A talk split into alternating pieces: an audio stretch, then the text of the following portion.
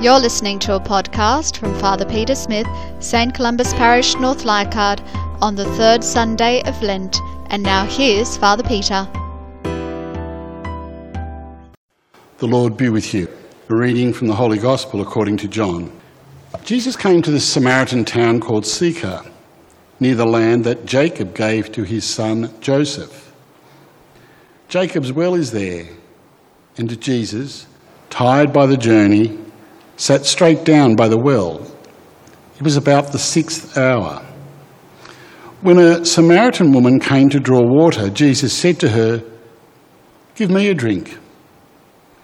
His disciples had gone into the town to buy food.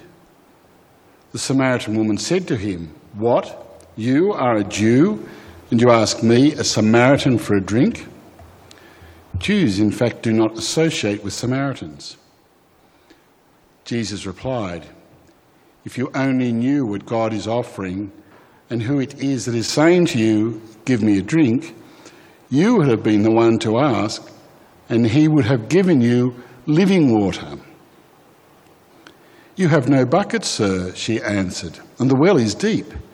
How could you get this living water? Are you a greater man than our father Jacob, who gave us this well? And drank from it himself with his sons and his cattle? Jesus replied, Whoever drinks this water will get thirsty again, but anyone who drinks the water that I shall give will never be thirsty again. The water that I shall give will turn into a spring inside him, welling up to eternal life. Sir, said the woman, give me some of that water so that I may never get thirsty and never have to come here again to draw water.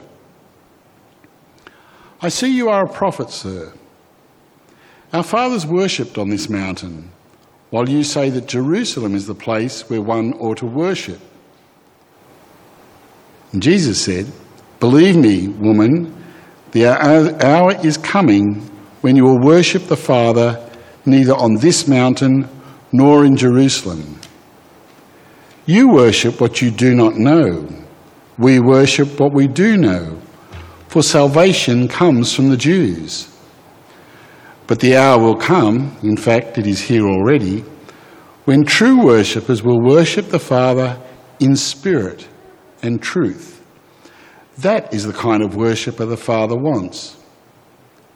God is spirit, and those who worship must worship in spirit and truth. The woman said to him, I know that the Messiah, that is, the Christ, is coming. And when he comes, he will tell us everything. I, who am speaking to you, Jesus said, I am he. Many Samaritans of that town had believed in him on the strength of the woman's testimony. So when the Samaritans came up to him, they begged him to stay with them. He stayed for two days, and when he spoke to them, many more came to believe. And they said to the woman, Now we no longer believe because of what you told us. We have heard him ourselves, and we know that he really is the Saviour of the world. The Gospel of the Lord. To my mind, this is one of the great readings of the New Testament. I could talk about this reading for hours, so make sure you're sitting comfortably. No, I promise I won't. There, there, are some really significant things in this text, so I'd like to just talk about the gospel itself for a moment. Firstly, this woman is coming to draw water at the sixth hour, that is, midday, in the middle of the day. Who draws water from the well in the middle of the day? You go in the morning or in the evening. So, why is she there in the middle of the day? Clearly, she didn't want to speak to anybody else. She didn't want to see other people. In fact, the longer version of this reading, which I didn't think you could tolerate tonight, actually talks about how she has had six husbands. So one suspects that maybe this woman was a, shall we say, lady of ill repute. And that was why she was there in the middle of the day. Secondly, she is a Samaritan. Jews and Samaritans hated each other. They never spoke. It goes back to the Assyrian wars centuries before. And yet, here she is with Jesus. Now, the third thing is she's a woman. Good heavens. Men do not speak to women privately, especially out in public. And yet, and yet Jesus breaks all of those taboos and firstly speaks to this woman. And then he asks her a favour. He says, Could you draw some water for me, please? And she's horrified. Here's this Jew speaking to a woman in the middle of the day, a Samaritan, talking to her and asking her to draw water for him. And Jesus is offering her something much deeper a gift of living water. Okay, so that's the context. That's what's already in the gospel.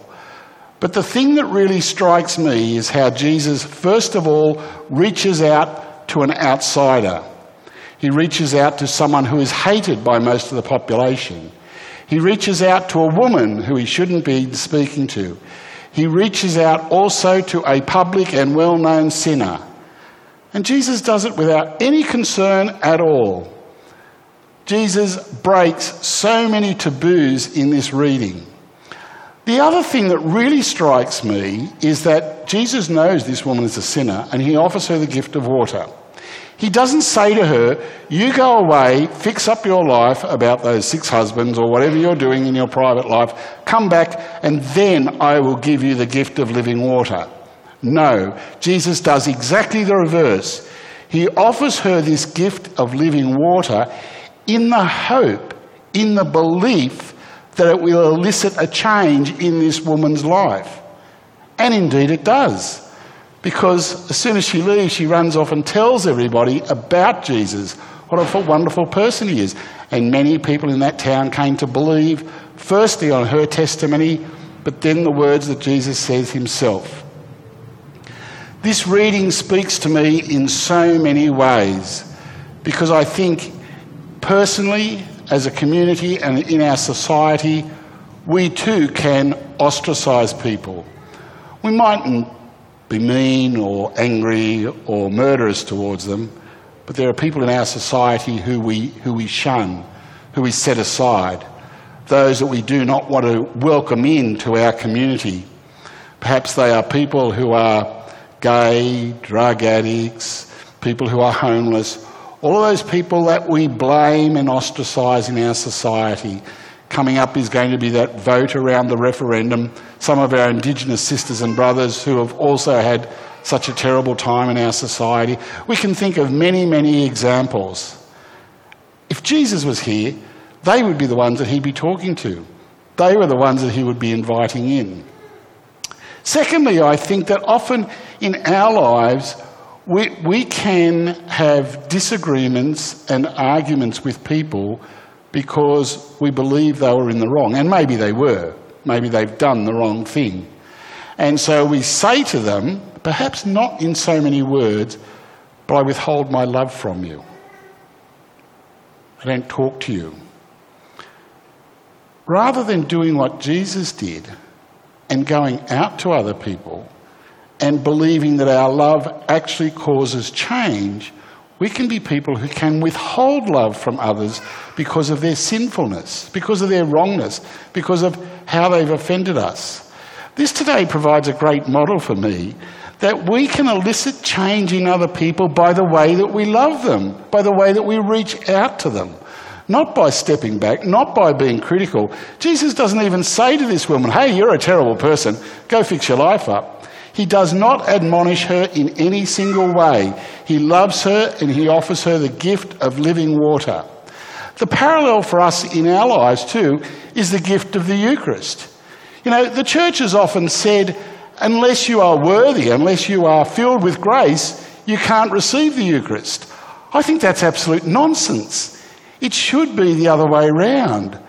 If you are a sinner, like me, like all of us, that's why we need the Eucharist, because it is what helps elicit a change in our lives. It helps us to become better people. It's not this gift that can be withheld from other people or from anyone because of the mistakes that we make in our lives.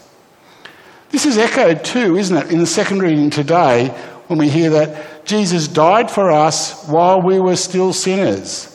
Jesus didn't wait till we were perfect before he came to save us. He doesn't even challenge us in so many respects. But Jesus gives the gift of his love in our lives, believing that's what causes change. That's what helps us to be better people. During this season of Lent, I think that would be something we could all give a go to of loving those people who are struggling and maybe to recognise that our love too can change other people's hearts.